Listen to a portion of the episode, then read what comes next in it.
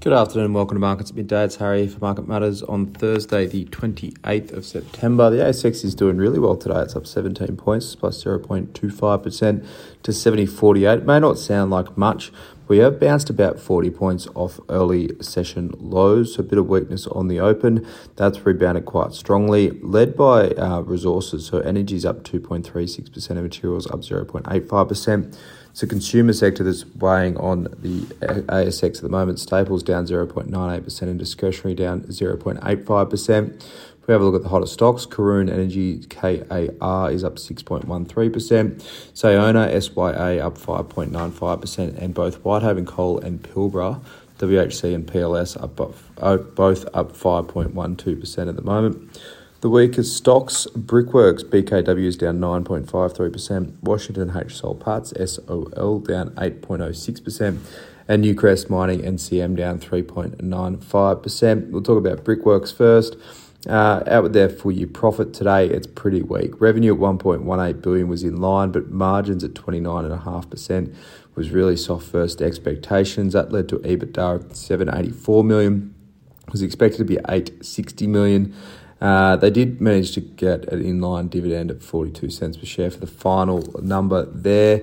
Investments perform well, particularly Western Sydney property. They continue to talk to uh, the industrial exposure they've got out there and how rents are increasing, so how that supports their property portfolio.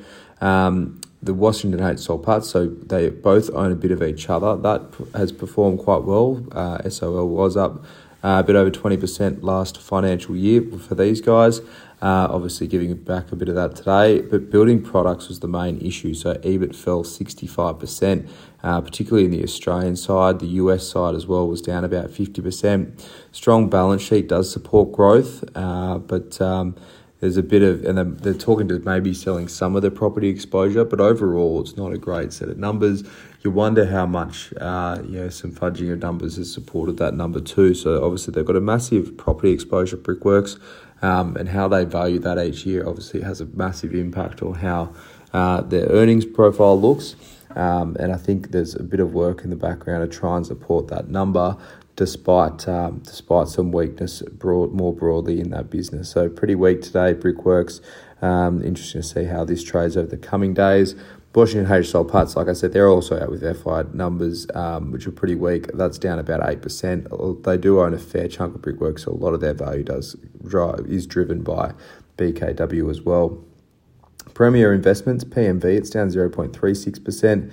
They largely pre announced their full year report, which is out today, though earnings at the EBIT line of 356.5 million was nearer the top end the, than the bottom end of guidance. So they guided to 355 to 357 million, so obviously a bit closer to that top end. Um, they have uh, said sales for the first half of this year are down 2%, um, though not unexpected. Still really strong growth if you look pre COVID numbers. Obviously, a little bit of weakness coming through.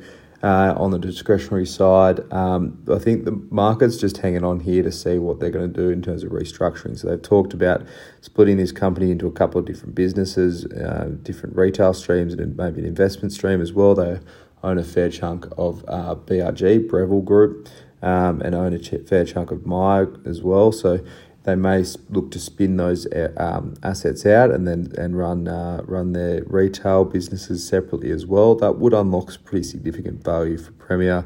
Um, it's cheap when you put it on all-in basis. So looking at it on line by line, uh, that uh, that would do it a lot of favours. I, I, I think in our view. Have a look at Bowen quickly as well. BCB, it's down 9.6%. This small cap coal name has really struggled lately. They've struggled to really sell their coal, which has meant that they've got a bit of cash flow issues. Uh, they said today they're going to put the Bluff mine on care and maintenance. This is despite coal prices moving higher. It is a really high cost mine, so it's not um, it's not there's not a huge value of Bowen attributed to it. So putting it on care and maintenance for now. Um, hoping to sell a bit more coal to get the cash flows up, and if coal price continues to tick higher, the value they can unlock from that mine will increase. Uh, but uh, just basically saving their pennies at the moment. Um, it's taken a backseat to their Broadmeadow asset. That's sort of the main asset that they're running at the moment. That's still doing really well. Uh, Bowen's pretty cheap if you if you look at it on tons per annum basis and, and how it stacks up to other coal companies. But obviously, it's got a bit of a cash flow problem here, uh, and we'll see how that one plays out over the next few weeks. Have a look at Asian markets now. Japan's Nikkei's down 0.9%, Hong Kong Hang Seng down 0.44%. US futures are up about a quarter of a percent each. In the US tonight, there's US GDP for the second quarter expected 2.1% up that will be a, a, pretty meaningless print in my mind. It's, it's, a late, late sort of data print there. They've announced sort of early releases on that data for, for the last month or so, anyway. So don't take a lot of uh, a, a, lot of that to heart uh, on GDP data tonight. But for now, that's all for markets at midday for your Thursday. I hope you enjoy the rest of your afternoon. And as always, look out for the Market Matters reports.